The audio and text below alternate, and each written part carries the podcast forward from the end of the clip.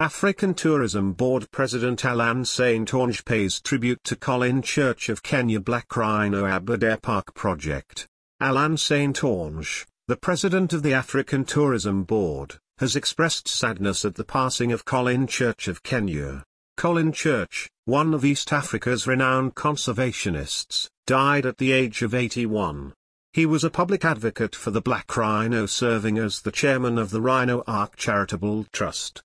Church will also be remembered for the completion of the 250-mile-long electric fence project surrounding the mountain range in Kenya to keep out poachers. I have had the pleasure and honor of knowing Colin Church personally when his public relations office, Church Orr and Associates, represented Seychelles in Kenya and in the whole of East Africa.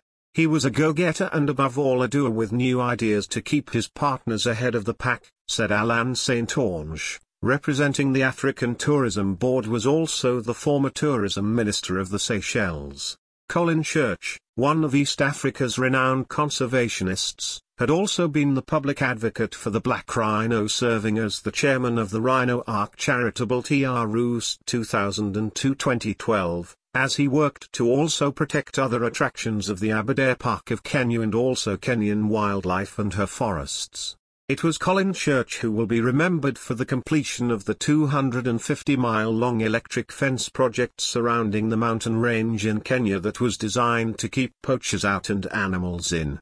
Rhino Ark was established in 1988 as a charitable trust to help save Kenya's black rhino population in the Aberdare ecosystem.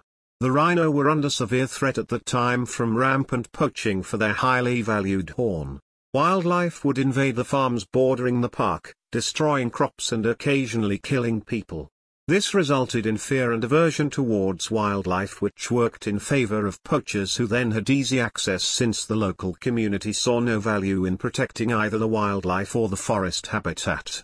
Rhino Ark's formation was specifically to assist the Kenya Wildlife Service KWS to build an electric fence along sections of the Aberdare National Park on its eastern salient which has the highest concentration of wildlife and borders directly onto farmland. Colin Church was born in Nairobi in 1940, and he died just a few weeks ago at the age of 81.